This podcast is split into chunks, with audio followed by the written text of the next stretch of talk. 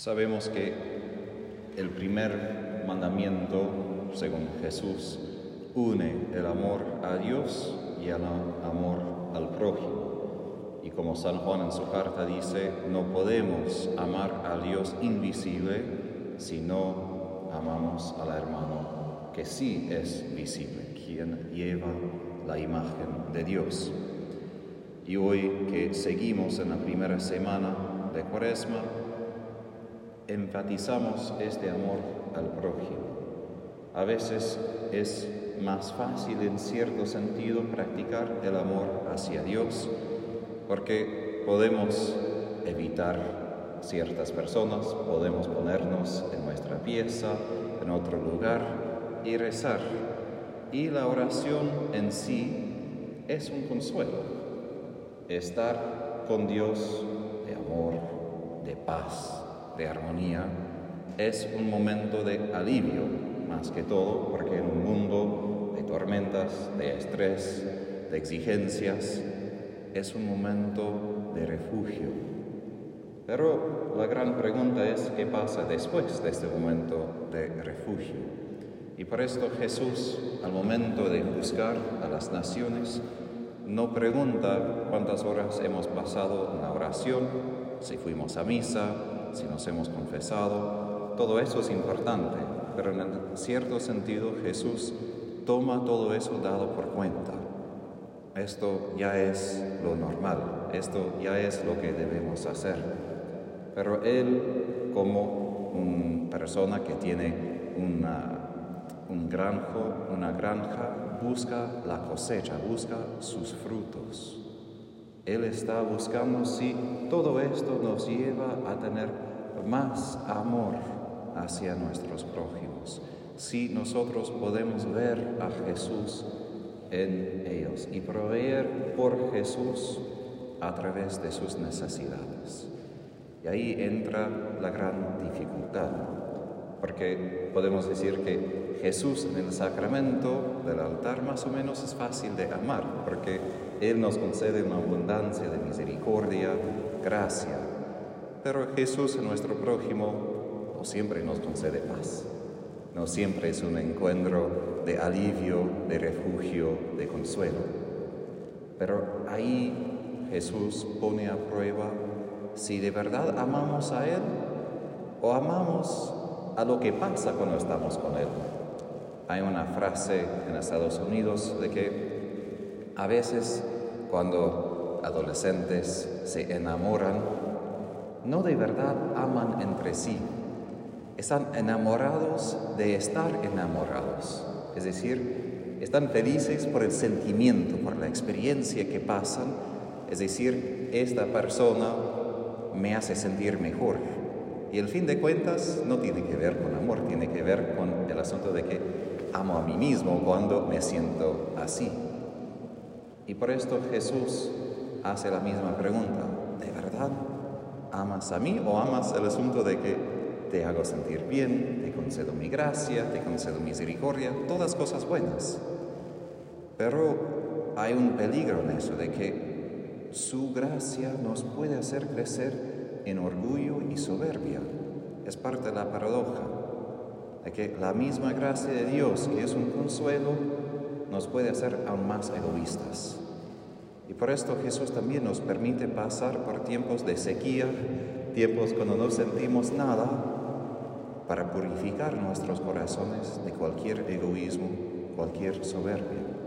Y más que todo esto pasa a través de nuestros prójimos, y no simplemente de los prójimos más pobres, aunque obvio que incluyen a ellos, los mendigos, los alcohólicos, los drogadictos, los en la cárcel, podemos decir las personas marginalizadas de la sociedad.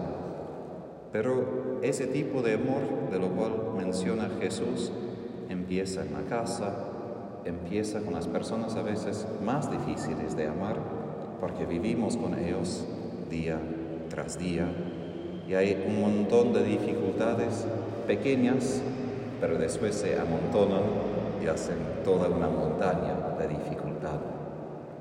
Pero todo lo que hacemos aquí, todo lo que celebramos en la muerte de Jesús en su amor que es victorioso sobre la muerte, tiene como su fruto nuestra capacidad de amar a estas personas concretas frente de nosotros.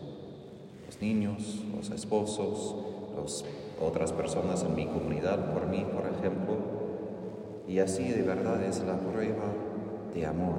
Y yo recuerdo cuando yo estaba haciendo discernimiento sobre el sacerdocio, un formador me dijo, Tadeo, la prueba de tu amor no es lo que haces frente de los demás, porque más que todo, los laicos en general, si predicas más o menos bien, si eres disponible, van a estar muy agradecidas por lo que haces. Van a decir más o menos cosas lindas, con algunas excepciones, pero más o menos te van a dar elogios. Pero él dijo, pero tus hermanos en la casa no siempre te van a dar elogios, no siempre van a estar felices contigo y no siempre van a limpiar el baño o limpiar los platos o van a hacer las cosas que esperabas de ellos y tú tienes que hacer esto. Esto es la prueba de tu amor. Porque a veces es más fácil amar a las personas afuera porque no tenemos un contacto íntimo en el sentido de abrir nuestro corazón con ellos. Entonces, aun si ayudo a los pobres, es más fácil porque doy algo de comida y me voy. O un mendigo y me preocupo de él por un rato y después me retiro y chao, no hay nada más. Es más difícil con personas donde hay lazos de amor, lazos de emoción, donde tengo que abrir el corazón y buscar su corazón. Y esto es una cosa que recuerdo de un psicólogo cristiano en Estados Unidos. Él dijo que una paradoja que él encuentra, especialmente entre los cristianos, es que los padres pueden proveer pan por la mesa, educación, buena educación por los hijos, económicamente la familia está bien, todo el exterior más o menos bien, pero en la familia nadie busca el corazón del otro. Los padres no conocen lo que de verdad preocupa a los hijos. Y eso no es echar culpa, es simplemente que a veces estamos ocupados de proveer todo, de asegurar muchas cosas importantes que sobrepasamos, pasamos por alto el corazón de la otra persona. Y esto creo más que todo es lo que Jesús pide de nosotros en la cuaresma. Es el desafío de buscar el corazón de la otra persona y tener nuestro corazón abierto con ellos. No es fácil hacer esto. Jesús manifiesta esto en el crucifijo de que si uno quiere abrir el corazón con pecadores, nuestro corazón también va a ser atravesado. No hay otra manera. Pero si queremos terminar un ciclo de violencia, no solo de piñas, sino de corazones cerrados, la única opción es que alguien diga, voy a quedarme abierto y voy a buscar los otros corazones, aun si cuesta a mi corazón. ¿Y de dónde sacamos esta capacidad? Aquí, en la Eucaristía, porque Él primero lo hizo.